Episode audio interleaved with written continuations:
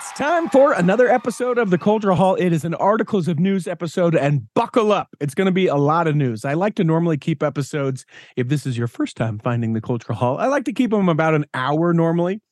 Uh, but we got a lot of news that we got to cover. Plus, coming up in the third block, we talk all things temple. We have Corey K. Ward, the Pharaoh himself, talking about uh, lots of temple news, including, and I just want to uh, want to leak this a little bit. We've got leaked news about Temple Square coming up in the uh, third block. Plus, I sing a song from the new hymnal. You definitely want to make your way all the way to the end of this episode of the Cultural Hall. That's the third block will be Temple Ticker. Right now, we just we banter around. It's some people's favorite part. They don't even like the news or the interviews. They just like the chitty chatty that we do. Megan Mitchell, Megan the Mitch Mitchell, how are you? I'm so good, Richie. How are you? I'm well. Tell me, uh, tell me what's going on with the the uh, 17 kids you have. I'm I'm betting the spring is pretty busy. Yes. Oh my gosh, there's so much going in, on in my household right now. So, um, my oldest daughter leaves today on her very first solo trip. Okay. Like no parents, nothing. She's 17. She's going up to Rexburg to visit friends. So my husband's taking her to the shuttle she's like, maybe I could drive up there. And I was like, nah, we're Nope. not. No, mm-mm, nope. So she's taking the shuttle up to Rexburg for a couple days. She's going to go see Ryan Hamilton, The comedian. up there with the comedian who uh, is so funny. So she's super excited. And um, my second oldest daughter, uh, my 15 year old, she's been home all week with a concussion. Oh, that's so that's fun. been interesting. Um, she got a concussion last Saturday playing pickup basketball. Okay. And Church ball, right? Right. Is that what we're saying? We're calling it pickup Well, basketball for sure. liability purposes. Sure. Okay. Absolutely, absolutely. She took a shoulder to the chin, Ooh. which you wouldn't think that would be terror. Like, like a lot. I've told people that, and they're like, "Really, a concussion from that?" But I think she ended up with like whiplash, and then like her brain sloshed around. Oof. And uh, we took her took her to the doctor a couple days later because she was like throwing up and nauseous and dizzy. And like we initially called, and they were like, "She's probably fine. Do this, this, and this." then a couple days after that, she still wasn't fine after doing this, this, and this. So she's out of school until March twentieth Wow. because uh, they've got to let that little brain of hers heal. So, So what is what is concussion what does concussion protocol look like? I know that there is a protocol and you have to be super careful because it can really mess you up if you don't take care of yourself during a concussion time. But like is it just laying there? In my mind, I want concussion protocol to be like a neck brace with those things like Right. you see in every uh comedy sitcom that are like drilled into the side of your head. so you halo. exactly. So you can't Yeah. move at all. I'm guessing Right. it's not that extreme. it is not that extreme, and it's interesting because a lot of people will tell you like, no, no screen time, no, no bright lights, no, no loud sounds. But um, first of all, loud noises in my house is the way it is. Yeah. You know, like there's literally no avoiding uh, volume in my household. Um, and when we were talking to the doctor, he's like, yes, all of those protocols, like they all apply, but they're also not realistic. okay. He's, he said initially, like it used to be, you just be in a dark room until Mm-hmm. you're better. But he's like, that would literally make you go insane. And he's like, and they say, like, be really careful with sleeping. But his point, the What do you mean be said, careful with sleeping? Like don't Like- fall out of the bed? Like don't do it too yeah. much? Come on. I mean, we are so- changing lives here with the information know, we are sharing. No, so in it, it like in the first few days after a concussion, you have to be careful that they don't like slip into a coma. Oh, you know, yeah. you're like waking them up and like making sure they're breathing and everything. Um, but then the doctor's like, yeah, after the first few days, you have to sleep because you have to let your brain heal, and that's the best way to let it heal. He's like, like a sprained ankle, you would rest it, right? So you have to rest your brain too. Um, and like she can be around the television, but not like focusing directly on it with her eyes. So she can be like kind of ambient television, you Mhm. know, and no like double screening. So no like TV and phone or like TV and video games, but very, very limited on any sort of electronics, but she can still be around it, you know, and Mhm. um and it's hard because schooling right now, uh after COVID, everything's online now. Everything is on the computer. And so she's that's been really hard for her because she can't get onto her Chromebook and do her schoolwork because it's just it makes her dizzy, makes her feel really terrible. And so that's really stressing her out a lot because she's worked really hard to maintain a 4.0 and she's she's dropped already just this week. So the school is sending out a teacher a couple times a week to work with her Wow. until she can come back full time. Uh, yeah, they're taking it really seriously. So, um, but And I- she has not lost her patented sense of humor. So Oh, we're good. getting plenty of sass and sarcasm and jokes. and you can let her know that she can be in the television, but not of the television, as far as that goes. So she. Exactly. That, That's- yeah, that's the that's, That's, the phrase that exactly right. Uh, I this will fe- feel maybe That's exactly right. Well, and it's. Oh, sorry. Go ahead. go ahead. Go ahead. Oh, I was gonna well, I was may- going to tell you. So, Richie, I've told you that I have a daughter.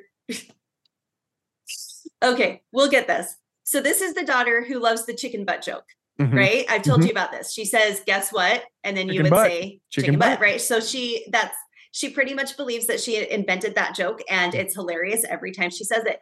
But now she's joking even more so than before concussion, and so like lately, whenever she says something, she'll instead of using a verb or an adjective, I mean, instead of using an adjective, she'll throw in a celebrity's name. So she'll be like, "Mom, that would be really." Ryan Reynolds of you if you got me ice cream or whatever instead of saying mom that would be really awesome of you and I'm like, Audrey, is this you being Audrey or is this concussion related? Because I'm not sure. Yeah. Like every text I get, hey, mom, that would be so Chris Evans if this happened. And I'm like, I don't know what's going on. So It- Is there she's, ever a, she's a hoot. is there ever a connection where you can be like, oh, I guess I get how this could be very Ryan Ryan Reynolds of me, or is it just random celebrity? Oh, I fully understand it. Yeah. Okay, Like okay. I, I get it in context with how she feels about that particular um select like actor or also she'll do it with athletes like if she's really mad about something she'll be like oh that is so, so lebron james because she hates lebron james she'll be Mhm, like mhm. oh i'm so i can't that's so lebron james that that happened in this show or whatever it's really Yeah. funny Okay, she's she's a hoot so She's I, I love the hoot. her to get better Now, two things. Uh, one, I want to clarify: Are we going through all of the kids? Because I just want to prepare myself if we're going No. down through all the kids. Okay, okay. And then the no second we'll, thing we'll is stop it too okay. The second thing is, and I don't want to be insensitive to this uh, or the Mhm. seriousness of the situation, but I do have to point out: doesn't concussion protocol sound awesome? Like being in a dark, being in a dark really room does. where it's quiet and you know you you don't really do anything Yes. and you're not double screening, which by the way is a term I was unaware of. But just being able to like quiet and dark, and I imagine it to be a little cool and a bed and the blinds, and I'm gone. See me in ten days. Yes. Yes, I I may or may not be conspiring on ways that once a week I can just say leave me alone concussion protocol, but I don't have a concussion. So Yep. Yeah, well, it's the better that. way to do it. It's the better way to do the protocol. Fake the concussion. Don't always have a concussion to get there. Yeah. exactly. Exactly. So we're just hoping she gets feeling better soon and can start uh because she's like technically in off season from basketball training Mhm. and she can't at this point and hoping that it doesn't last too long but apparently teenagers and kids have a longer recovery time from concussions. I did not takes them longer to get neither did i. And um, once you've had one you are more susceptible to having more. And she actually got two concussions when she was like eight or nine just playing on the playground you know? And so i'm like oh jesus her little brain just a mess now. I, I don't know but we're we're just hoping that everything gets better after the after the march 20th date if she's not better we'll be doing like mris and cat scans Jeez. at Well, that point so blessings and love, obviously, to you you. and the Mitch Mitchell family. thank you Uh, Uh, I'm trying to think of so so recently for me, uh, cranking out a bunch of cultural hall episodes. If you haven't listened to the most recent episodes, be sure you do that. Follow and and uh, find any of the episodes. I mean, there's almost 700 of them. There's almost 700 of them. There's surely got to be something that you want to listen to. You can find it at theculturalhall.com or wherever you get shows available in podcast form. I've been uh I've been hosting the uh the in-laws this last week. They're in Oh, town from Florida and uh and uh so my sister-in-law she lives five houses down the road so she's been housing the guests of the in-laws and we've been housing nice. the in-laws and uh okay. yeah it so i i like it i think. I think i've decided that i enjoy it. We've always my wife and I we've talked about being the uh the host house because we've got a big guest room that has its own bathroom and we can kind of tuck people away and just not have to deal with them if they come to town and uh Mhm. a- and i i think i have decided that i like it with one caveat maybe Mhm.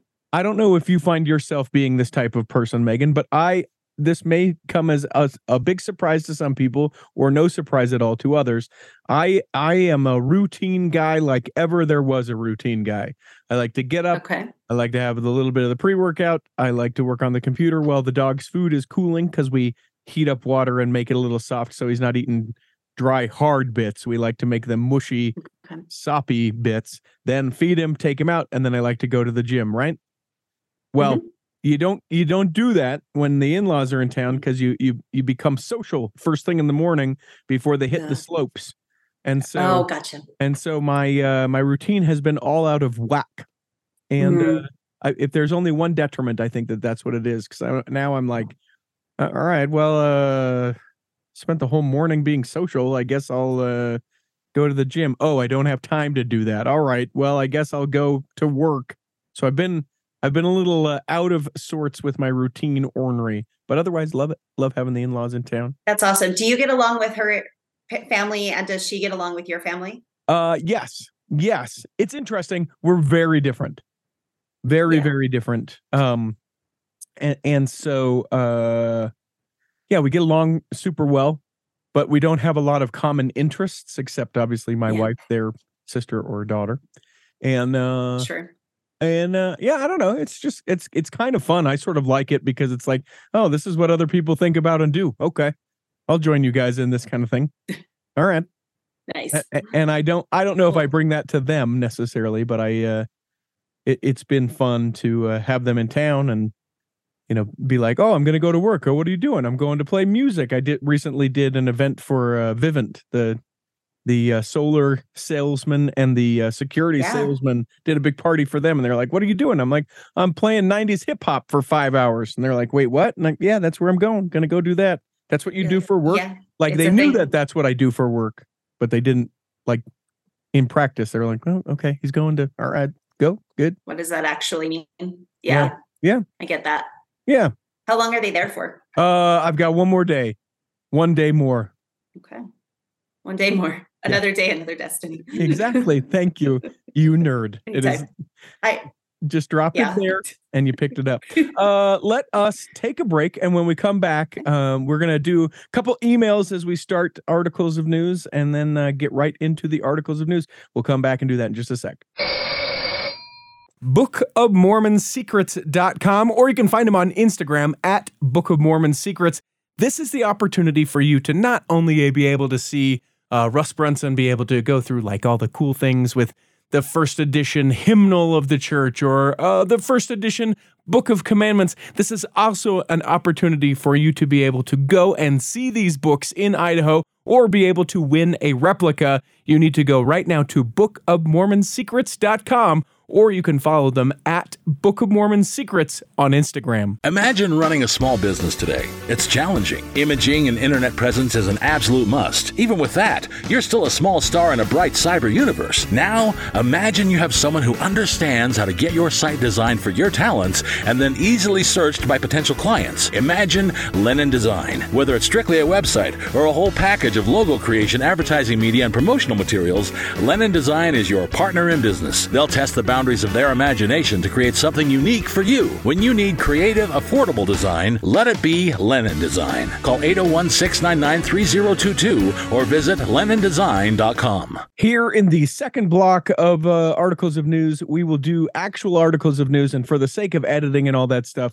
I'm going to say hit a Peter. You can't lose articles of news. and away we go. So I want to start with some emails. Uh, I think I mentioned this in the last time we did articles of news, how I am trying to be better about answering emails and I'm going back through some old emails uh, with folks, people that I never responded to. I know I should just delete it or be like, meh, I'm not going to worry about it. But that's not how and who I am. Uh, this first email from Tracy. She says, I still listen. I don't often finish the episodes of long scholarly interviews, but I really enjoy the lighthearted, fun episodes with articles of news and the current events when I hear you having fun interactions with others. But that's just me, says Tracy. She says you're a great. How long ago was that?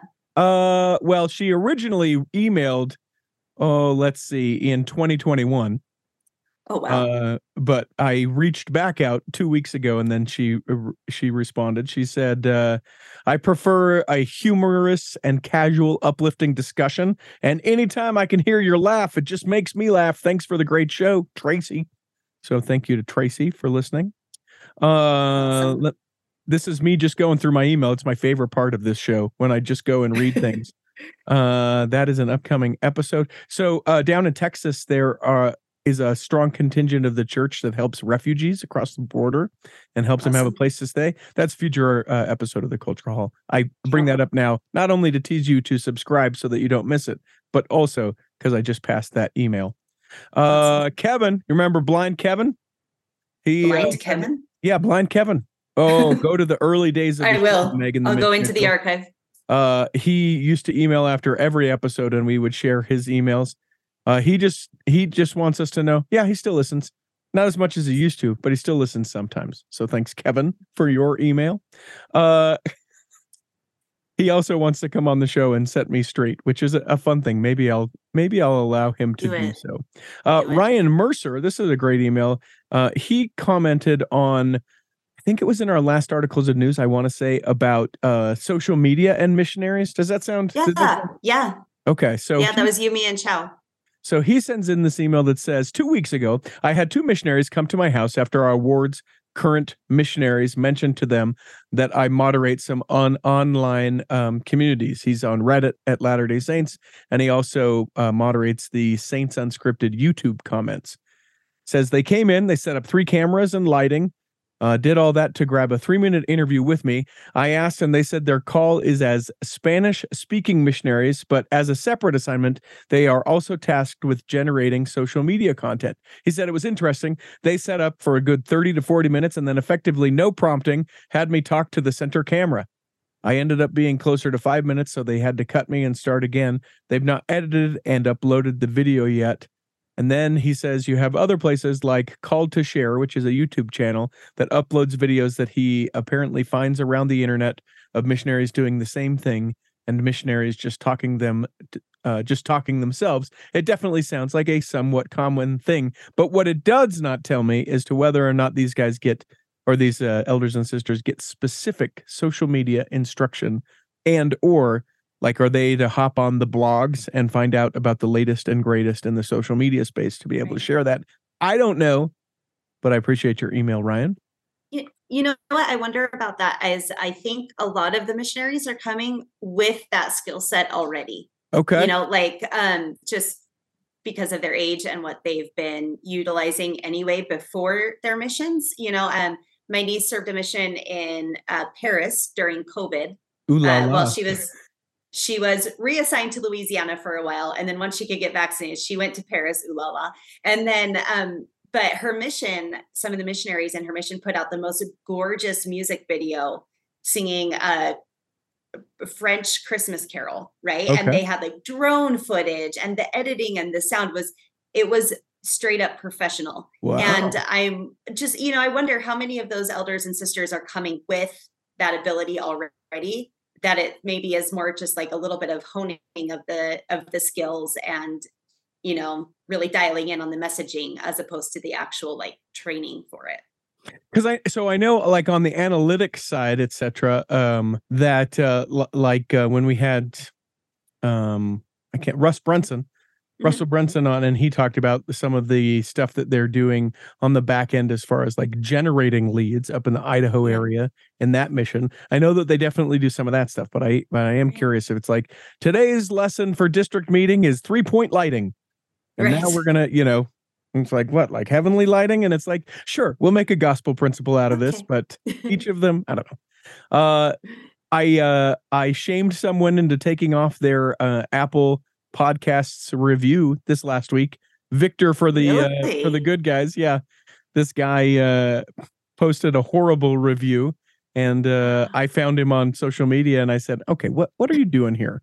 because his review. Here's the thing: his review was Oh. not about the show at all. And and by the way, I encourage everyone to leave a review, won't you please? But his review was not Mhm. about the show. It was about an interaction that he had on one of our social media outlets and was like, I can't believe this. And I'm like, it's listen, feel how you want to feel. That's fine. But the reviews for the show are reviews for the show. So speak about the show, review the show, do that here, Right. take up your beef somewhere else. Oh, that's weird. Well, good good for you for shaming them to take it down. Right? Thank you. And then finally this. Jerks.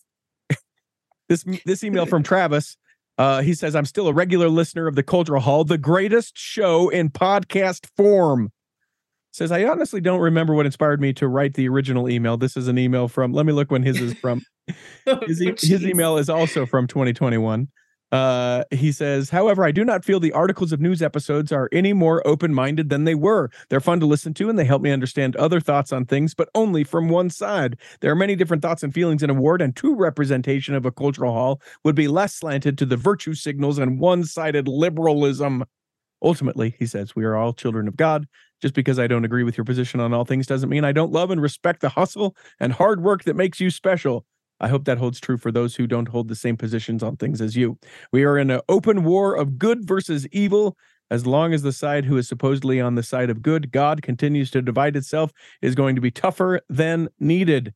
Your interviews are highly informative, but also slanted at times. Will take a lot more than you've given to drive me away. Also, haven't had the occasion to hire you, but hope to hire you as a DJ for some future event. Travis. So thank you, Travis, for emailing. Contact at theculturalhall.com. We will at some point, I'm sure, share your email out of context in the future. And we do some news. Uh, you've got a bunch. I've got a bunch. Uh, I don't remember what time we started, but we're going to go for a good long chunk of news. Take it away with your it. first story. All right. So at UC Berkeley, uh, let's see, when was it? A few days ago, a gentleman set himself on fire on I campus, saw, and I he was yeah, so sad. He was shouting Mormon Mafia while he was on fire, and um, bystanders tried to help him. He kept like telling them to stop. Finally, um, a shop owner came out with um, a fire extinguisher, put the fire out on the gentleman, but unfortunately, he passed away. And he has been identified as 42 year old Chet Borer from Salt Lake City. But they have like no motive or understanding of why this happened, other than obviously a mental health issue of some kind. But Do we have why he was idea- yelling Mormon Mafia? Do we have any idea if he's a member of the Church of Jesus Christ of Latter-day Saints? Uh, in this particular article that I'm reading or that I found, it didn't say one way or the other. Okay. Um, but like you know, he, he originally he was yelling Mormon Mafia, and actually, I need to correct myself. He's from Salt Lake County, not Salt Lake City. It could be Salt Lake City. It could also be elsewhere, but Could he's be from Herriman. here. Could be Herriman. You don't know. Anything, and it could be Bluffdale. All kinds of crazy things happen in Bluffdale. Yes. Um, but yeah, so really sad. Uh, he has in fact passed away from his injuries. Um, hopefully they can figure out what was going on. oh, with him. jeez. Jeez. Uh, Really Yeah. sad. and and don't watch the video if you're like, oh, hey, maybe I'll watch this. No don't Don't do not do that. No, It uh no, don't do that. I I'm I'm so I also once I saw this, I was like, what could he possibly be referencing? And you know that there is a group that considers um Vegas home of the Mormon mafia. That there that That there is sounds they, they do feel like that there's an underground group of Mormon mafia in the Las Vegas area. So I don't know, maybe we're gonna find out years from now that this guy was onto something. Uh certainly sad about his loss and, something. Yeah. and certainly his mental health issue. But yeah, it's I I I don't uh, okay. Terrible to witness. Yeah. And UC Berkeley, I believe, is giving um, you know counseling to people who witnessed the whole incident and great for good Samaritans and bystanders who were trying to help. Um, and yeah, hopefully some resolution comes from that. I'm sure his family is devastated. Yeah, Um, for sure. So really Uh, sad. Um, go ahead. I, I was gonna say I'm so apparently my uh my news document is a little corrupted, so I'm gonna have you lead to the next one while I try and get this figured Okay. out. What is All your right. story? Rugby star William Papuate. I don't know if I'm saying that right. I if I totally butchered it, I apologize. Um, but he's he's been in the news with the church in various um, various uh, platforms. The New Era magazine. Um, he was in an I'm a Mormon video. He's from Australia, but he plays rugby now in the UK. Oh, he was also talked about in Elder Stevenson's talk in General Conference, Your Priesthood Playbook. Put a link in the show notes, Richie. Okay. To that It'll talk. be there. Um, awesome. But he he just church news caught up with him. He's doing wonderful over in the UK with his family. He's got four little kids with a fifth on the way, with his wife who goes by the name Jimmy. Um, darling, darling family. And he talks all about his faith and how he is respected by all of his uh, teammates, um, the staff for the team he plays on, which is the St. Helens Rugby Football Club. Uh, in the United Kingdom, he's he made news because he gave up a really really large professional rugby contract to serve his mission in Brisbane, Australia. Um, super, super amazing family. Um, he fills his Instagram with all of the all of the faith and rugby that you could possibly want. Um, and he said that uh, if you set your standards and values right from the start, it eliminates a lot of challenges. Um, and he says, with obedience to a health code and being chaste, I've been protected from consequences that have cost some athletes their careers or their contracts because of misconduct. Great example of living the gospel and being still an awesome member of the world and society and church and great family super darling well and it's interesting because you mentioned you know that he's just this rugby player he's got you know four kids one on the way five and that this it's this thing right but he is like yeah. as i understand it he is like the Michael Jordan of rugby, and he put yeah. this off, like you mentioned, to to go and to serve a mission. So it's not like he's moderately good at rugby. Right. He was he he was next level sort of talent. Absolutely, it it made waves through the rugby world when he decided to take the time off to serve. Um, yeah, like I said, go take a look at his social media because it's it's the cutest. You know, they've got he's got old videos from his mission. He's got his family represented. You know, he talks about being able to bless one of his daughters. And uh, yeah, just awesome. Awesome uh, examples. I, and I bet this tough rugby player really loves that you're like, it's the cutest. It's the cutest. he has the cutest social media ever. Uh, awesome. So let me take you to this news story. So this, I'm having a lot of fun uh, with my news fetcher right now. In that, um, well, what has happened is is apparently one of the stories that I had just copied and pasted and copied and pasted and copied and pasted and now there is just like a thousand pages of this particular story one over story. and over and over and over again. I thought so you you sent me this uh article mm-hmm. and I and I thought that we um shared this but maybe we didn't um about the uh the woman who got mocked online? I thought we shared that. So this is a follow up. This is oh, a follow up. Okay. Okay. So, so, tell me. So tell me what the follow up is. Yeah. So the follow up is so she was mocked on on TikTok because she called a purse luxury when it people thought it wasn't a luxury purse. They were making fun of her. And she's a member of the church. She's originally from the Philippines, living in Singapore. Well, the company that makes the purse the I can't remember the name of it, but they found out about this story and they invited her and her dad to their headquarters. They fed her a beautiful lunch. They took her on a tour of their factory, showed her everything, and then they gifted her several bags, several handbags, um, because they wanted to show her how awesome she is. That she stood up to the internet trolls and they rewarded her very nicely and she said it was just an awesome experience and it was so kind of them to do that. So, so just a that. cute little update to the story. So take that trolls. that trolls. Trolly trolly trolly mm-hmm. yeah i uh i'm gonna have to scrap my news. Uh so we'll go well i have so many stories richie. Yeah. i mean yeah you know. i'm just gonna have to scrap this though because guess what? It's terrible. It just is a replay of the same thing over and over and over and over and wait for it over again. Over. So let me just delete that. We're going to just go ahead and. All right. So uh, I want to go now to um, this story. The mm-hmm. uh, the church sending med- medical supplies, tents, and more to Turkey and Syria.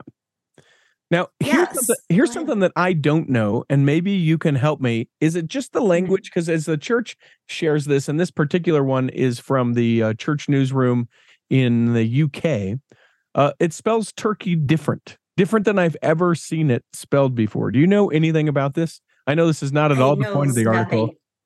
But, I know but- nothing. but in the article it's it spells turkey t-u-r-k which is i think how we would all spell the first part of turkey but then it's i-y-e and i've never seen that spelled before like and that there's I two dots above the U. Yeah, an umlaut i think is what that's called Yeah. uh Um, I know nothing. Yeah i wonder i wonder uh you know recently um everything in ukraine i think that in the united states we used to call it kiev right but we all know Right. now that it's Kyiv and there's some spelling things there as well i wonder if it's just the church being more sensitive to how it is in that particular area and making that effort but that's not the story at all would you like to take the actual part of the story that people should pay I would. attention to I would love to. So this story is from February 24th. So we're a few little ways out from that. As of February 24th, the church, um, the church's donations to the victims totaled more than five million dollars. They've sent, um, let's see, they Bishop Caussé uh, said the losses and suffering caused by these earthquakes have been staggering. Our hearts and prayers truly go out to our brothers and sisters in Turkey and Syria. We are deeply grateful that we as a church have the means to help them now and in their long journey to rebuild. So, some of the things that they have sent um, 40 large tents, which can accommodate 20 people, along with generous donations of clothing um, for men, women, and children. Um, and they've done this all through kind of the middle. The middleman is um an organization in Frankfurt, Germany, that's kind of handling the dispersing of everything. Um, and they're doing this all in conjunction with Project Hope, the Adventist Development and Relief Agency. That is including donations of food, water, shelter, health clinics, heaters, coats, medical supplies, hygiene kits, blankets, baby items, and generators. And then that was all in Turkey. And then in, in Syria, they're working with MedGlobal Mercy Corps, the International Medical Corps, and Rahma Worldwide. Um, and they're again sending um, food, water, shelter, blankets, fuel, hygiene kits, baby supplies, and sanitation services. Um, so yeah, they're doing doing a lot of good work over there to try to help the victims of those devastating earthquakes. And um, like Bishop Caussé said, it's great that we have the means to be able to do it. Here's the thing that I love about the humanitarian efforts that the church does. And Go I don't know that. I've ever really thought about this. I love that rather than um, saying, okay, we're all going to Syria, we're all going to Turkey, here's your pallets of stuff. Mhm. Instead, they partner with people who already know how to do it. They Oh, yeah. already know what they're doing. They've already made the connections that need to be made in those areas. So instead of us coming in and saying, we're the Mormons and we know how to do it right, we can actually partner with people and, and not reinvent the wheel. And I think that that's really, really important for making uh, good connections and for um, getting the donations where they need to go. Now, do I think that we could probably figure out how to do it? Absolutely. Like Sure. we have the Sure. ability to figure out how to do it right. But when people are already doing it right, there's no need for us to go in and figure that out, you know? So Absolutely. I- Uh, I uh the the humanitarian effort I love anytime we can hear about anything you know with the cyclones here and the t- hurricanes there and the tornado this I just you know I can't get enough of when they when they say hey this is what we're doing and and what's going on I know for a long time it didn't seem like the church would share much of that stuff because they kind of uh I don't I don't know if they just felt to to keep it closer to the chest or didn't want to be braggy about it or whatever the thing is but man I love it. I will Yeah. eat that stuff up anytime, any anytime that the church shares it. Uh, absolutely. Other podcasts, you know, normally I don't uh, tell people about uh, you know podcasts to listen to Mm-hmm. because thou shalt have no other show available in podcast form uh, than this. But uh, I mean, there- is the Little Lessons podcast. I don't well, know who hosts sure, that one. Sure, but, mm. sure. Never heard of it. I'm just teasing. Check that out, won't you please? But but you know, I mean, and and I think that you would probably feel the same way, right? Mm-hmm. If someone said, "Give me one recommendation," you would probably tell people about the little lessons first, and I would Yeah. similarly say the cultural hall. And if you have time, there's others. But I want to point people Right. towards a couple that uh that have caught my ear slash eye recently. One is um, the the most recent, as of this recording, of Mormonland from the Salt Lake Tribune. They talk with Eric Huntsman, who runs the uh, Jerusalem Center in, you guessed it, Jerusalem, and he's talking about uh, everything with Easter and about how his family observes the Easter holiday, and about a new project that him and really uh, recent guest Trevin Hatch of the Cultural Hall that you can do and observe each day of the Easter week uh, in a Latter day Saint tradition, in a major sort of Christian tradition. And I think that's awesome.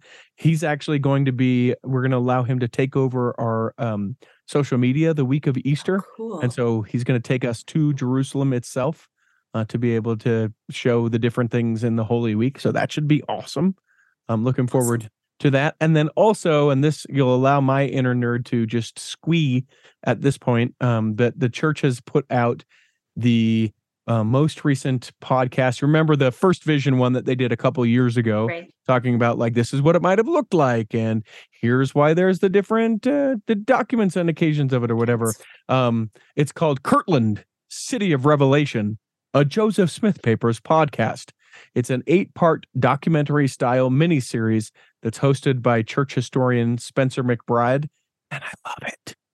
I was gonna say, Oh, I'm sure you're super Oh. nerding out about that one. Uh, it's so nerdy. It's so nerdy. So like if I can think of any podcast that would be like Kirtland, this is for Richie, you know, like mhm. that one is tailor made for you. Yeah. Real great. They do a great job. They have a bunch of different uh, historians and guests, and you know, lots of people that you'll recognize as previous guests of the Cultural Hall. Uh, Jenny Reeder is one of them. You've got uh, Matthew Godfrey, who's also been on. Robin Jensen, who's been a part of it. Kerry Muhlestein, all talking about the different parts of the uh, the Kirtland era of the church, and it's so great. It's so great So cool. the uh, previous three series that they launched uh, surpassed 5 million downloads and streams and the number continues to grow so we'll leave a link for that and those other uh, church produced podcasts in the show notes for you to check it out where do you want to go Uh, let's see. Um, so they've made some changes to seminary and institutes that I thought are really interesting. This is a little bit of an older uh, article from January, but Mhm. I'm really excited about this. Tell so me. it's um, it's supposed to be more Christ-centered, learner-focused, and scripture-based.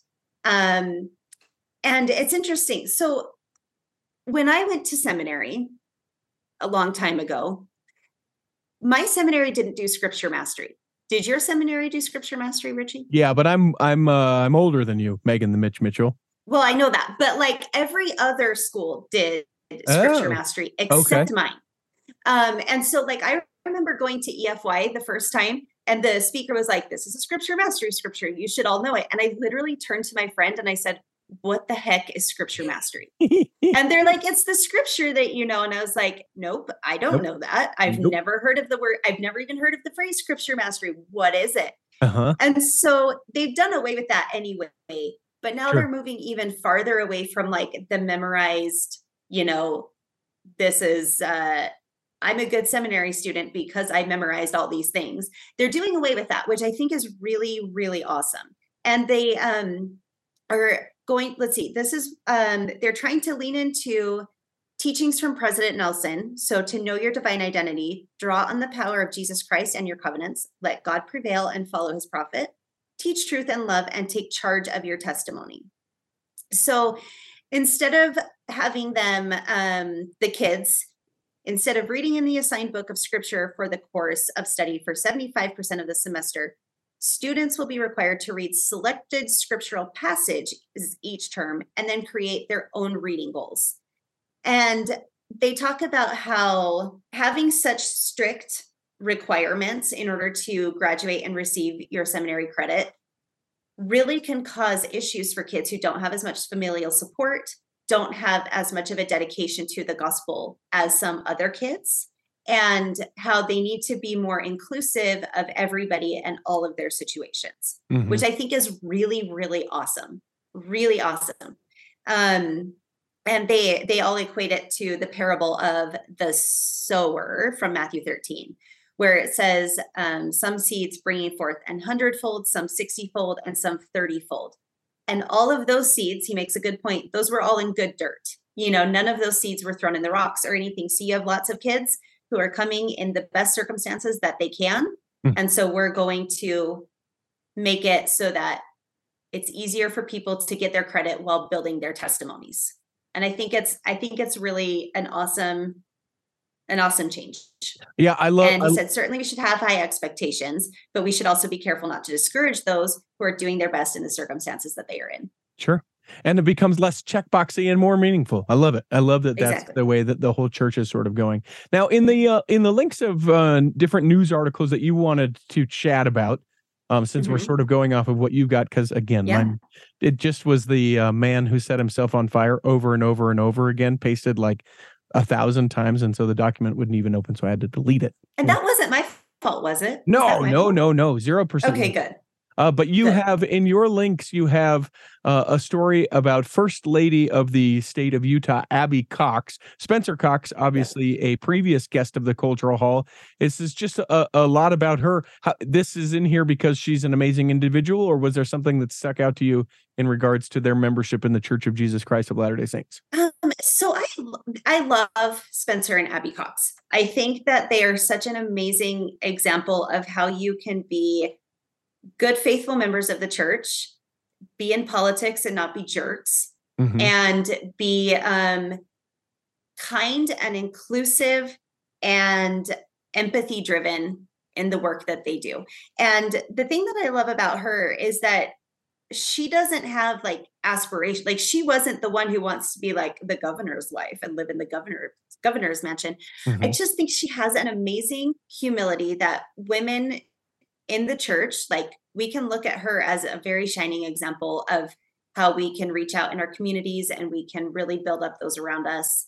And um, she comes from pretty humble circumstances and by all accounts it looks like that has continued on in her adult life. She would really just love to be at her farm taking care of you know all of the farm duties. And um not necessarily be in the governor's mansion but i think she's taken that opportunity that that position and she's really channeled it into some really good things happening in utah.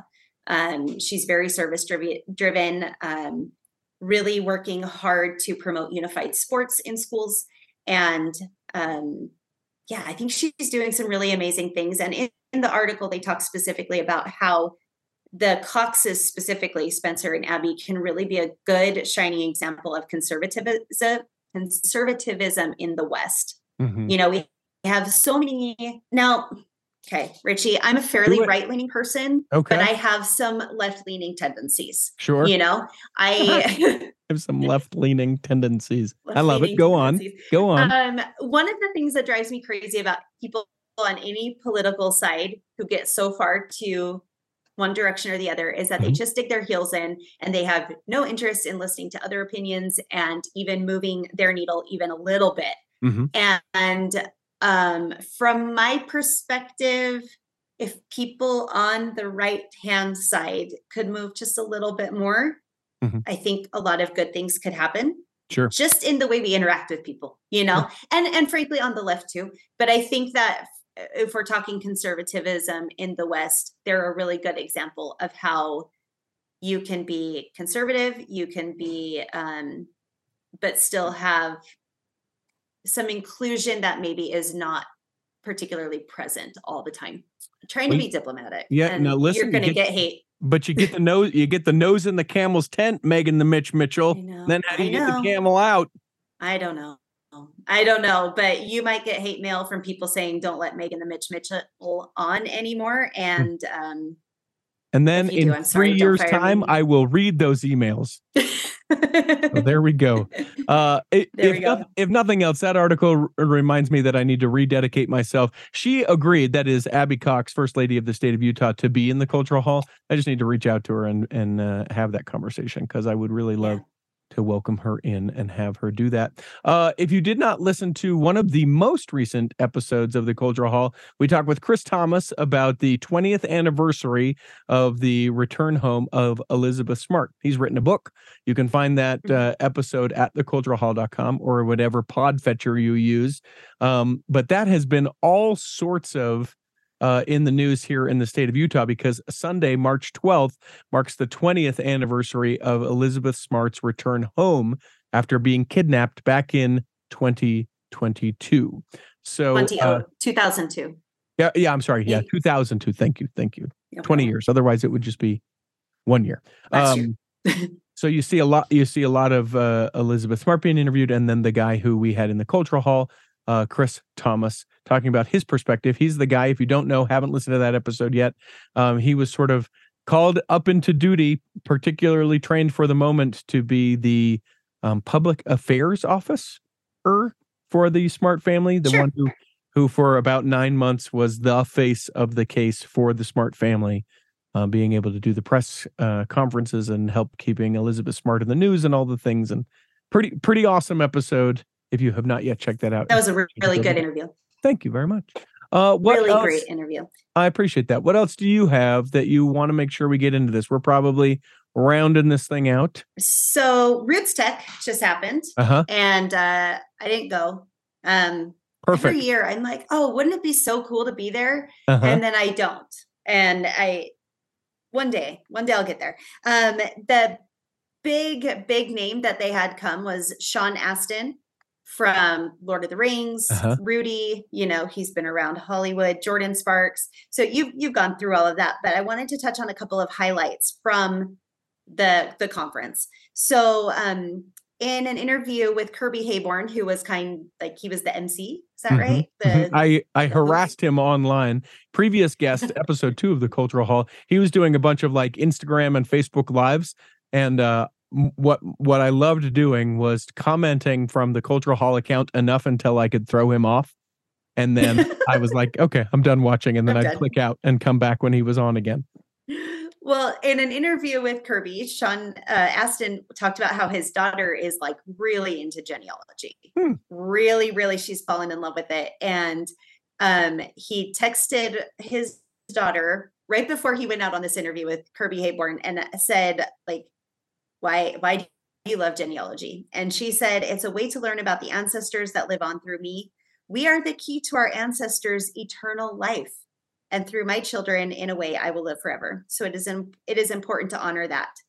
And then she said, I think we all repeat certain generational patterns, and learning from my ancestry is the biggest cheat sheet to solving life's greatest problems. And uh, Sean Astin even said that he's like, yeah, I need to do better. I need to I need to really learn about my family history because his daughter's doing it, and he's like, I need to do it too. But my favorite part is when she said, we are the key to our ancestors' eternal life. And I'm like, I mean, they're not members of the church at all, you know, Mhm, but mhm. um, I look at that and I'm like, yeah, in a very real way, we are. Like, it's not just about learning about them, but in a very real way, we are the key to their eternal life. And when you throw in uh, the temple and eternity and everything like that. So, very cool for them. Also, um, Ad- Adassa, I didn't know she was going to make an appearance. Do you know who Adassa is? Is that the uh that's the woman who did the in we don't talk about Bruno. Why can't I think Yes. of that?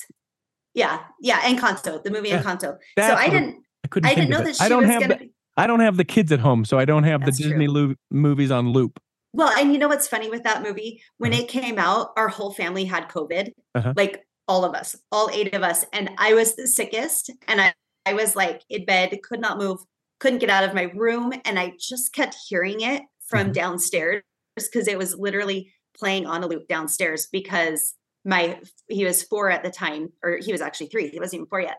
My youngest, he was he had COVID but wasn't very sick. Like you, wa- he was totally normal, and so he just wanted to watch TV all the time. And my mm-hmm. husband is like, "Yes, we're all so sick. Yes, you can watch Encanto." So I had no idea what this movie was. I had never heard of it, and all I heard for like six days straight was the music of Encanto with no context to the storyline or anything. So anyway, that's just a little tangent because that's what I do. Hold but on. I did not know on. that Adassa. hold on. yes. You know why your whole family, you know why your whole family got COVID at the same time? I'm no epidemiologist, but mean- you know why. Do you know why? Is it because all eight of us are in a house together? I mean, probably that's some of it, but you know why else? Tell me. Talked about Bruno. We don't. W- we don't talk about Bruno. true. And you guys chose to. We don't. And then you had to live with the consequences. Go on. which was all eight of us down with COVID at the same time. oh, but I did not know that Adassa was going to make any sort of appearance at RootsTech, but she did. And um, she ended her surprise visit with a performance. And so that's fun. Um, and she talks about how uh, she has a few Brunos in her family. And I Mm. thought that that was funny. Mm. And don't we all? Um, so that was just another fun highlight. And yeah, Let's, that's all I'll say about Let's go to Tech. RootsTech next year. Let's get Let's let's do get, it. let's get a uh, cultural hall contingent and go to RootsTech. Probably well, haven't you one talked of the about doing a booth? Yeah, Haven't we, you talked about doing a booth yeah, there? yeah. Here's the deal. Things take money and time, both of which I have. Uh shoot. Yeah, Fair. no, I'm in. Let's let's commit to it. And anybody else who wants to come, Megan the Mitch, Mitchell, you in for a day next year? Absolutely. Can we get shirts? Yes. No, in fact, I insist on it. We get an obnoxious color that makes it look like a family reunion shirt, and all of us have the same shirt. And we all have to walk around together no matter how much it disturbs Yes. traffic, etc. Can we get our nicknames on the back? yes, of course, of course. Okay. I, I'm Okay. offended that you even had to ask that. Uh, one know. last, one last know, right? aside, and if I can find it, um, uh, I hung out with Sean Astin at Disneyland about a decade ago. So? I- yeah, I've got to find that picture. It was absolutely hilarious. I must have met that daughter because they were all there. Um, Sean and I both ran a uh, half marathon out in Disneyland Ew. and uh and so we were wandering around and it got to the point where Sean's wife said I'm going to go take the kids on a ride you can stay here and talk if you would like and then I was like So are you like BFFs? you probably better go Sean You probably should. You probably should. That's funny. Uh, um, cool. yeah yeah kind of fun uh Yeah. we're Love we're, that. rou- we're rounding this thing out and uh, there's a couple uh, articles that i just want to make a quick mention of uh, the first of which Mm-hmm. is did you read the book educated tara westover's educated I've never read it. I've Oh. I've known a lot of people who've absolutely loved it, but I've never. I we've established this, Richie. I'm not a big reader. Um, a couple episodes ago, we decided I can't read and I can't do math. Yep. So um, I've never read it, but I've heard all about it. but here but here is where i'm not l- allowing you the exception you go to the gym Okay. one may say you're a gym rat if you will It's you, fair. you i i know without even asking you that you take headphones to the gym I do. So so Yeah. put put you know even if you do one day a week where you're listening to your audible book it's motivational mondays and you listen to it whatever you don't have to theme it with an alliteration Here's the thing, though, Richie. I'm too busy listening to the cultural hall. well okay that is At the the one exception that is the one exception and we do have almost 700 episodes so you'll be busy the rest of your life But Educated is a great one. There's a great book about the Chad Daybell and Lori Vallow uh, case that you should listen Oh, to.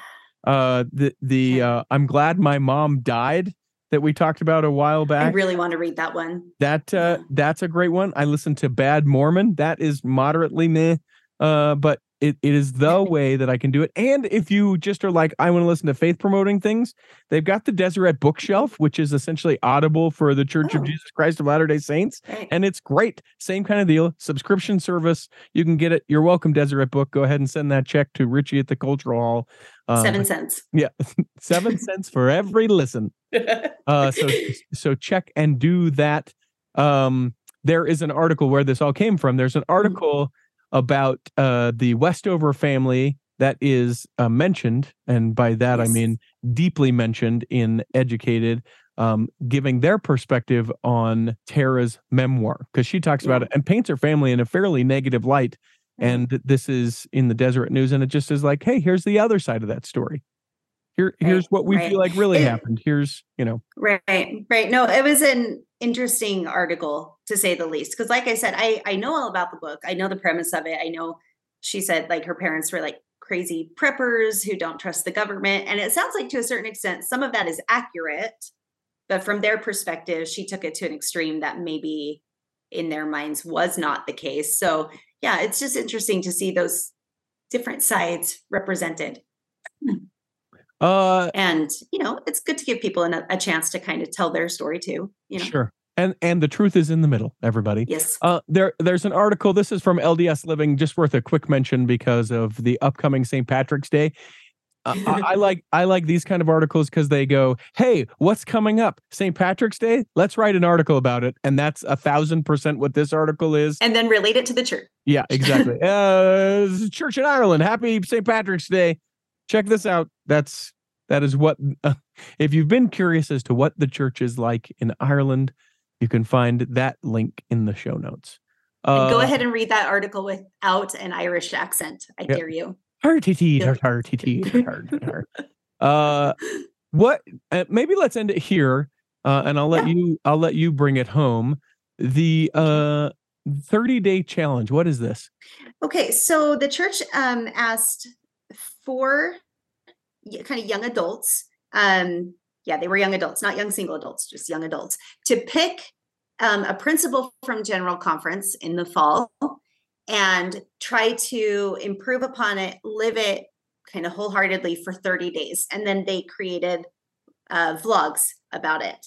And I have somehow deleted that article from my phone. But lots of really really neat experiences of these people committing recommitting and uh, doubling their commitment to living the gospel living the principles of the gospel. And it was some things as simple as i want to spend more time with my wife you Hmm. know or i want to develop more self-love by taking care of my health.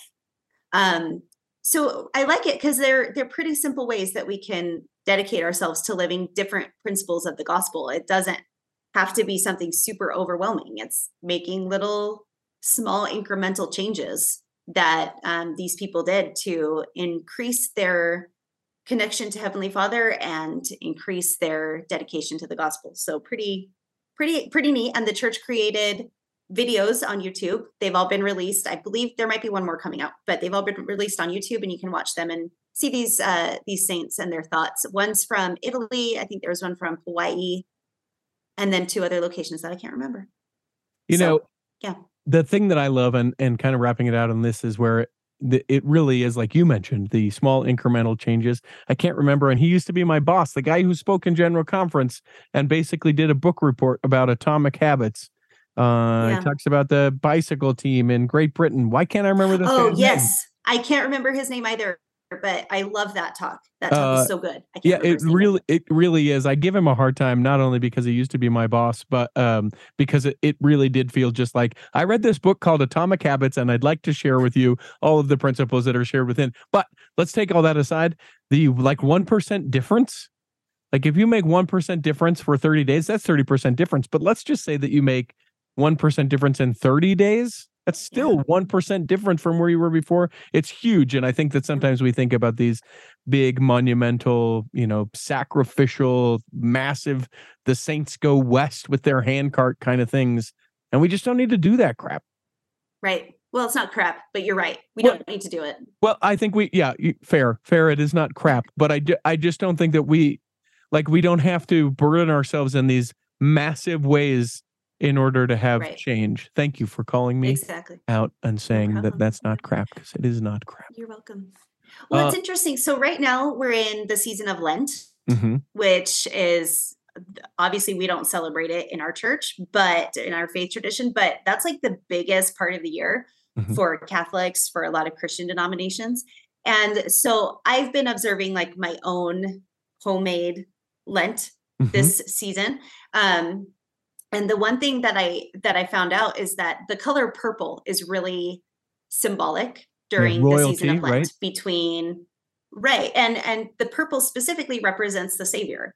And so I have been in, so I actually got a bouquet of flowers that are all purple hued, um, various shades of purple, and I have those on my kitchen table. And that little tiny reminder, I mean, it's a small thing. It Mhm. is a bouquet of flowers on my kitchen table. But every time I look at it, do you know what I think about? I think Hmm. about the Savior Jesus Christ. that's awesome You know, it's it's a really easy thing. And now every time I see the color purple, you know, outside, somebody's wearing a purple shirt at the grocery store. Guess what I think about? i know Think about the Savior. And I You Yeah, already said right. it before I could okay, guess. So let's say, and then I'm on the computer and somebody posts a picture on Instagram or Facebook. Okay, I never look at either one of those on my computer. So I'm on my phone Mhm. and I'm on Instagram or Facebook, and somebody posts a picture that has a lot of purple in it. Guess what I think about? Savior Jesus Christ. Yes, you got it. You got it. And it's it's those little things that, like you said, it doesn't have to be a giant, huge, monumental thing. Those little things that we can do to bring Christ into our lives every single day can be incredibly profound. And don't call it crap because Megan the Mitch Mitchell will call you out if you call that crap. You know what I gave up for Lent this year? What did you give up? The observing of Lent. Think about that for a minute. I, I will. I will. I, I will say that aside from some of the uh, liturgy that you would experience in a Catholic church, there's a lot of principles in Lent that are fully adaptable to a member of the Church of Jesus Christ of Latter day Saints. And it actually kind of surprises me that we don't celebrate it in our own way. But there's there's some really important and profound principles that are interest very very um, awesome to look into. So there's the 40 days of challenge. 30 days of Lent. That that Yeah. may become a vlogger. There we go. Get that done. We- exactly. You might do that. No, I, I agree with you. I could I wholeheartedly agree with you. Uh, we're going to take a break. When we come back, we've got Corey K. Ward, the Pharaoh himself, talking about temples in the church. It's a temple ticker. We'll come right back.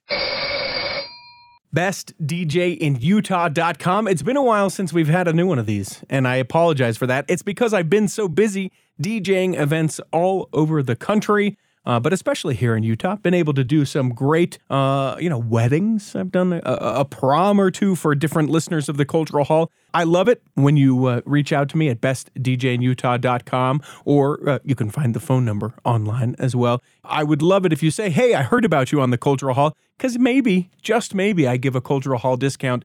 Uh, all sorts of events. It doesn't have to be a, a wedding, it could be a community event. Maybe it's a ward or youth activity. I'm doing one of those this summer. In fact, just lock the deal down on that.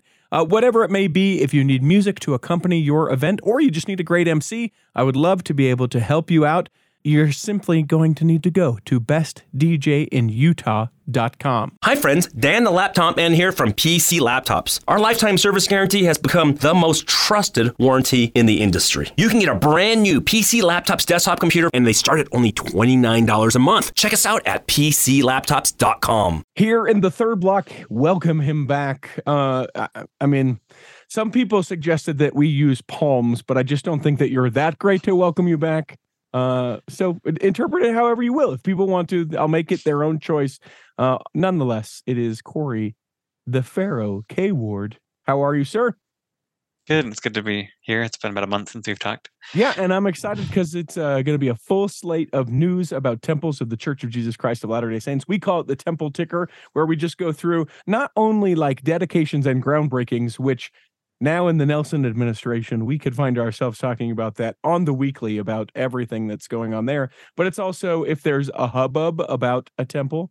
Um, looking at you, Heber City, we talk about that or anything else that we can even grab in because sometimes news is a little slower and we go, I don't know, there's a temple in that city. Should we talk about that city? You bet. We call it the temple ticker. Where do you want to start, Corey? Well, speaking about temples in a city, um, I was recently on a, a trip to Mexico and I got to visit one of those temples. And And it's an interesting temple because um, it's kind of like in the historic city center um, of the area. And so there's kind of like this wall that kind of is like right there at the street. And then inside kind of the atrium is where the temple is. It's kind of an unusual experience. It's in Merida, Mexico. Okay.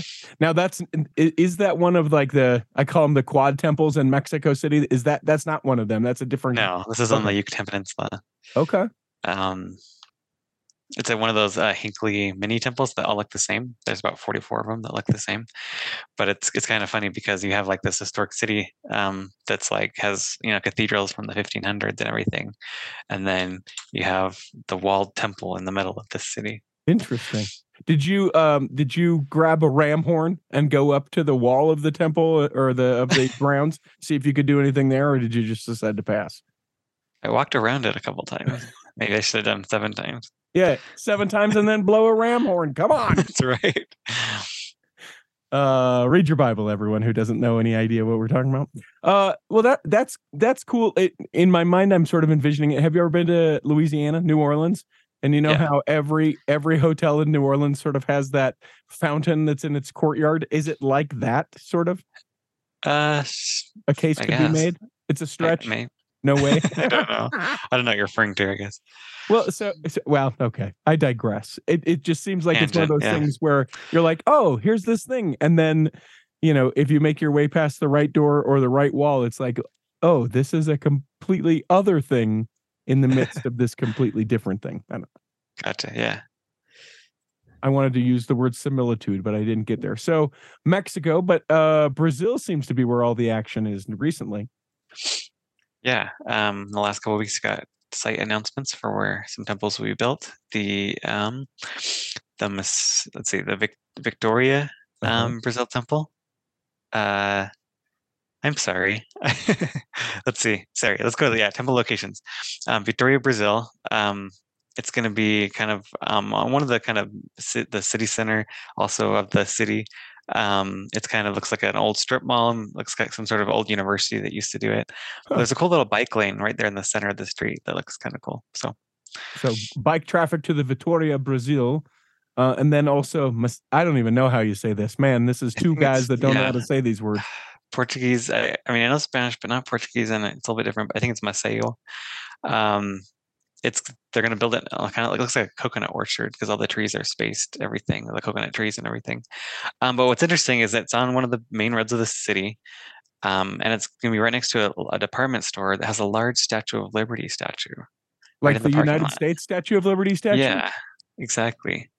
So you're gonna have a lot of pictures with the temple with the Statue of Liberty in the background.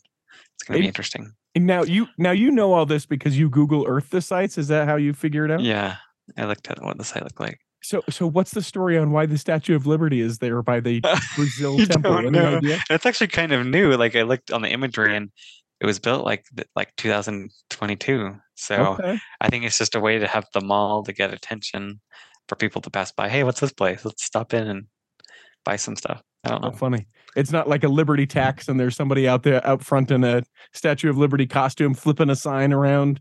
Because I don't. Have you ever seen those here in Utah, Corey? Yeah, Yeah, there's a big tax thing, and especially as we go into tax season, man, they've got the the flowy arm guy, and then someone else spinning, and it's anything you can do to get attention. When I lived in Cedar City, which we're going to justify being able to talk about this because there's a temple in Cedar City on the far south end of town. They decided, you know what we should do, similar to the Brazil Statue of Liberty. Let's build a lighthouse for no reason. And so there's this massive lighthouse that, as you're driving down I-15, you go, is that why is there a light? We are nowhere near an ocean, but it works, draws attention. there you go. Uh, and I confused you because we Yeah. we jumped to a different part of uh, the. Sorry. Yeah, and I my notes I I labeled it wrong. The on the temple. So there's temple. There's two t- temple dedications that were announced. One of them's for Bentonville, Arkansas. I labeled that wrong on the notes, and then the other one Ah. is Brasilia, Brazil. Okay. Okay. Um, so the the Bentonville, Arkansas temple, um, it will be there. Will have be a um, media and VIP tours, uh, June 12th to 13th, and then an open house to the public June 17th to July 1st. And then for reasons that are kind of baffle me, there's going to be a two and a half month wait for the dedication on on September 17th. And Well- Elder Bednar will do that. Interesting. Uh, I, so I have an explanation for a month of that, but I Yes. don't have an explanation for two months of a wait. The uh, the brethren take off the month of July, so that That's I can easily write off why it wouldn't be in July because they are like, here, do do be have family, all the things. You know, you're not going to be working. Go. So that makes sense why he w- may not do it in July. But n- yeah, no idea why they would wait in in such a long time. Hmm. So the well, the next thing is the Brasilia Brazil Temple will also be dedicated on September 17th, but they're having their open house in August. Huh. August 1st through the 26th is where the the media and the public open house will be. So they're going to have the dedications on the same day. Elder Neil Andersen will do the one in Brasilia. Um, so those two temples, Bentonville and Brasilia, Brazil, dedicated on the same day, but Bentonville has to wait a lot longer Do you want to in uh, between the open house and the, and the dedication. I actually have a little bit of audio about them talking about why they decided to push it out so long. Would you like to hear it? Oh, I would love to. All right. you want to do it in July in Arkansas? Do you have any idea how terrible the weather is? It's so hot, so stuffy. Let's just move it. No one will notice except for Corey K. Ward. Literally, no one will notice how long this is. Okay. All right. Let's push it to September and see if anyone notices. All right. Bentonville. There we go. All right. Ben, are you in? Yeah. I'm in. Okay. Good. Crazy. So that's a little bit of audio of why they decided to move it to September. I mean, you might as well move the open house until August if you're not going to have the dedication until September because that's the time frame was okay for Brazil, but not for. I know. honestly don't know, but if you've ever been in the South in in the summer in those hot July August months, that's the only thing that I can think of, unless there's something else going on in I, Arkansas. I'm pretty sure Brazil's pretty hot. too. I don't know. Never mind. You stop comparing. Arkansas is nothing like Brazil. Arkansas is, is not the Brasilia Brazil. I got nothing. Okay, so uh that gets us through that. Open house reservations. What's this about? Yeah, upcoming March 25th, they'll start in Richmond, Virginia, so you can get your reservations now. And then in Columbus, Ohio, they're starting on April 29th, and you can get your parking reservations. So I guess in this temple, if you can arrive to the temple, you really don't, without a car, you don't need a reservation. Um, but if you need parking because it's limited, you do have to make a reservation. And that's a that is a revamp of the Columbus, Ohio temple because it was actually dedicated originally uh, when I was out there serving in Cleveland. So and mold That's is that right. why they had to redo stuff? It appears so. It looks like all kind of those temples, they're one by one starting to.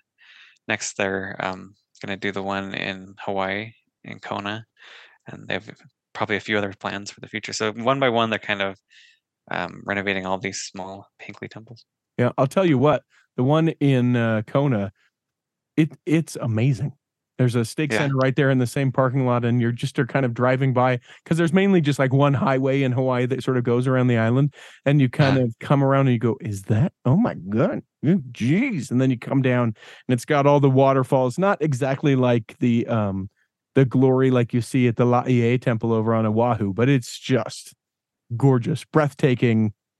Dif- different. I don't know. Maybe it's just because you're in Hawaii and you feel different. But yeah, it does. this is the exact same design as the the temple in Mexico that I visited last week. Yeah. Okay. But Okay. it's not like like I said, it's kind of walled behind some buildings. Yeah. This one's out for everybody to see. Everyone can take a little peek. Uh, right. and then uh, big deal. I saw this, and maybe this is just because of where I'm at and what I have my news fetchers sent to. But it was like three days of the Montpelier Temple.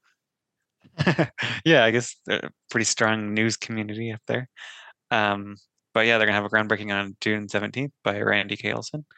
Um, but they did not. Usually, they do release a rendering when they announce these um, groundbreakings, but they did not release one right now. So we're going to have to wait on that. Not not finished. Do we suppose? Maybe, maybe they need extra approvals. I don't know. Okay. And then, uh, then- Vanuatu, which everyone only knows because of Survivor season nine. That's right. And we talked about how they had a groundbreaking scheduled for March 4th, but it did not happen because two cyclones came through the islands Cyclone Judy and Cyclone Kevin. They were like category four. So, kind of a big deal. Uh, it looks like no one was killed um, in the storm, but yeah, they're still recovering from that and they'll have to do that groundbreaking later. millions upon millions of destruction there. And the church has done some really great uh, humanitarian effort uh, for Cyclone Judy and Cyclone Kevin. We've shared those articles in previous articles of news. Uh, and then uh, let's see, we talked about Brazil already. So take us right to the uh, the hubbub about the Heber City Temple. Yeah, so in the last month, there's been some hubbub. Um, KPCW has been reporting about this pretty, um, uh, uh, pretty. Uh, what's the word? They've been reporting on it through the last month, and um, first they reported that the church didn't submit a request in time for the next meeting, so they were thinking maybe the church was hitting the brakes on their um, request to have a the uh, get a variance on the dark, dark skies ordinance. Um, but then it seems like they're actually kind of having extra talks with the county, and the county kind of wants to rework its policy and everything. But they're still probably willing to grant this uh, exception to the church and the temple. And then just this past week, uh, they had a open house for all the neighbors in the community to show off the the plans, the renderings, the designs, and kind of talk to the HOA people around. Um, some of them were not happy. Some of them said that they probably expect that some of their neighbors will probably move because they don't want to see a bright building in their neighborhood where they thought they could see some nice dark skies.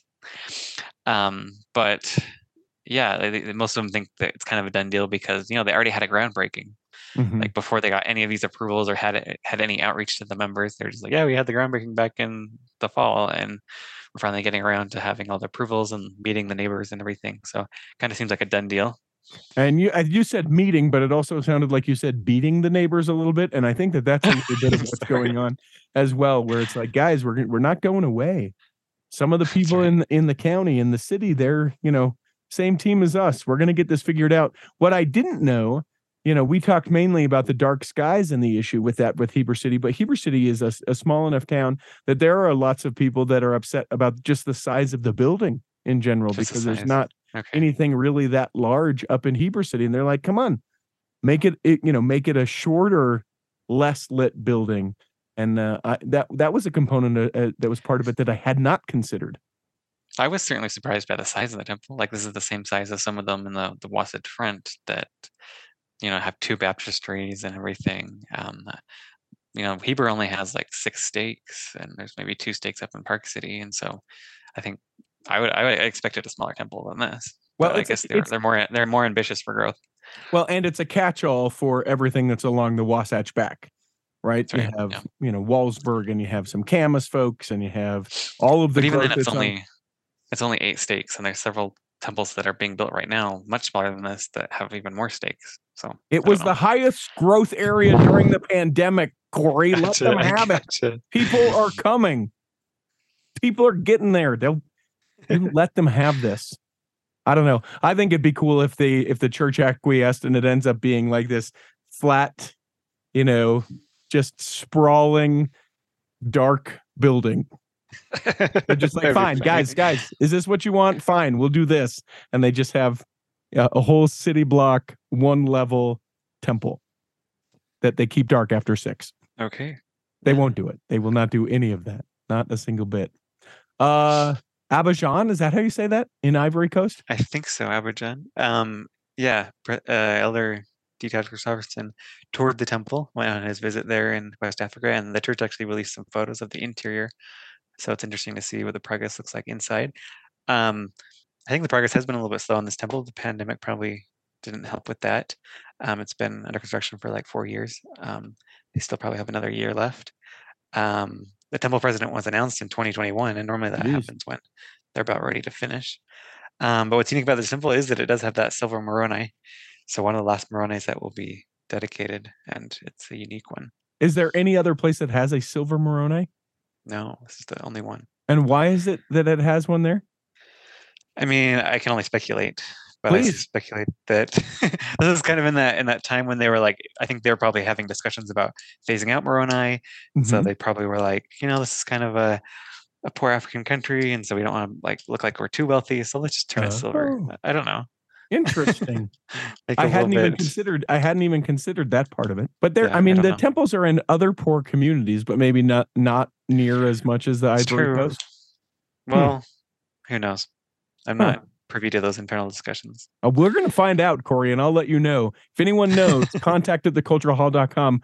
Why is there a silver Moroni going in in the Ivory Coast? So, what else? Anything else significant about that temple or that temple visit? Um, just that he he visited all over the West Africa. He went to Monrovia and Sierra Leone and um, Ghana. So all those places will have new temples soon. Okay. Uh, new temple presidents and matrons. Boy, we are getting all of the temple news when we start mentioning the, the presidents and matrons. Yeah, well, I'm only going to mention the ones that were of the temples that haven't been dedicated yet. So this indicates that they probably will be dedicated soon, probably later this year, early next year. Uh, I won't go too in depth of what, um, but everyone's local, so that's a, I think, a good development. Everyone kind of comes from the local area. Mhm. Um, so the temples are Puebla, Mexico, Taylorsville, Utah, Woohoo! Bentonville, Arkansas, Moses Lake, Washington, Layton, Utah, Casper, Wyoming, Red Cliffs, Utah, and Brasilia, Brazil. So some of those already have dedications announced. Some of them will probably have dedications soon, and they'll probably be later this year, maybe early next year. Um, and I just kind of like looking at kind of like the the resume of the of the presidents that are called. Most of them are have been mission presidents and leaders. Um, some of them have been MTC presidents, and so but some of them are have been stake presidents or Area 70s. One was even, he was even a patriarch, so kind of a a different type of kind of resume than your normal um, uh, what's the temple president. Yeah. Now I uh I'm looking ahead at kind of what a, our second or or last pieces of news are and concept plan leak. Are we going to get in trouble? Are we getting in trouble for what we're about to talk about? Um, we can talk about it. No, let's talk Right. about it. Let's get in trouble. Let's we won't publish anything. let's get edgy. Edgy. Okay. See if anyone listens to this podcast. Yeah. Um, so on Reddit, maybe possibly the X Mormon Reddit, it seems like someone leaked um, some concept plans that were meant for Temple Square. And so, big caveat, a big asterisk. Um, who knows if this was adopted?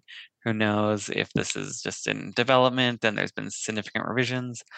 Uh, who knows if it will happen? Um, so that's that.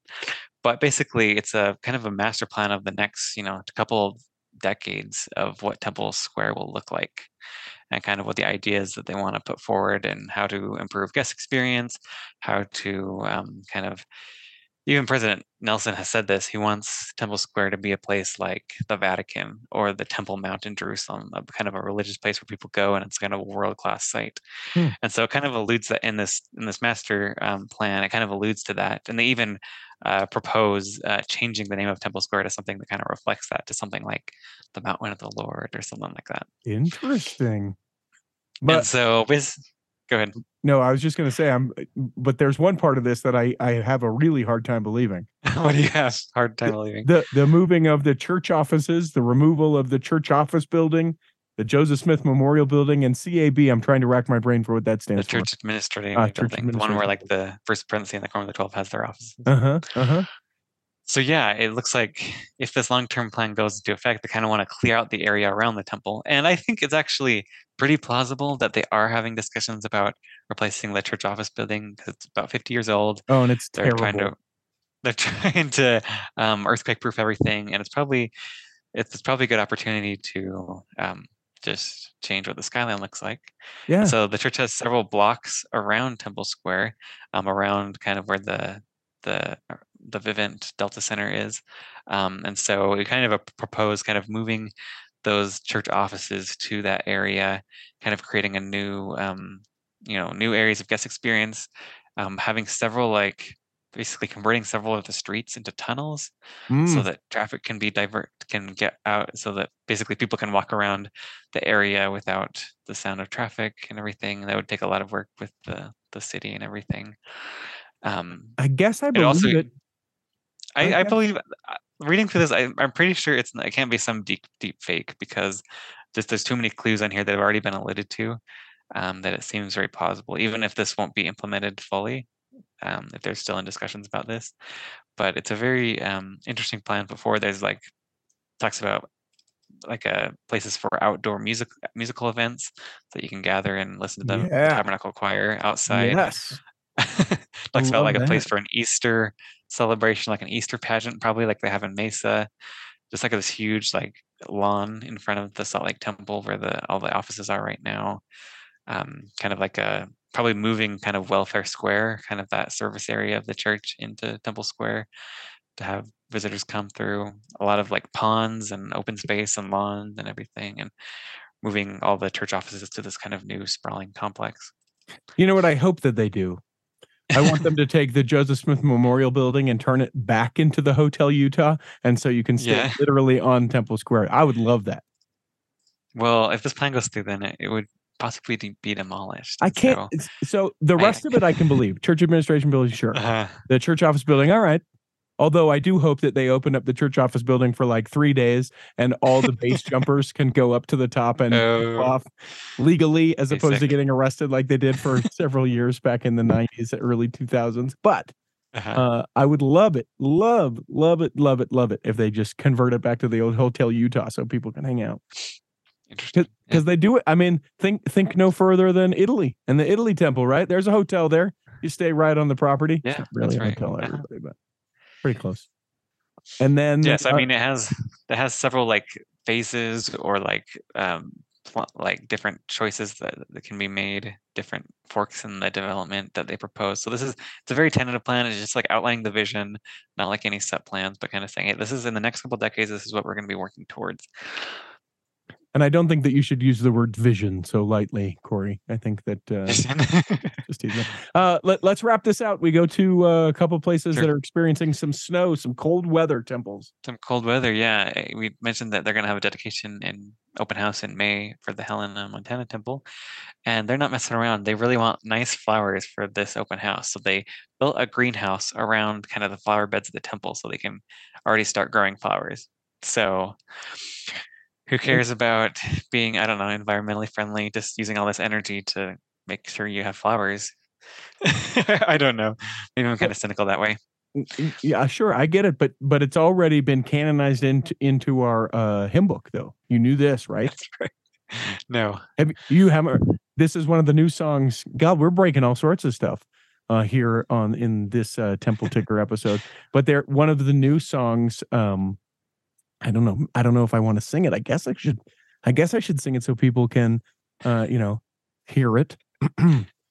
there is a greenhouse far away outside the temple walls. you just came up with that right now. I did. wow. Oh shoot! And then Tucson. This is cool. I've actually seen some pictures of this, and it's amazing.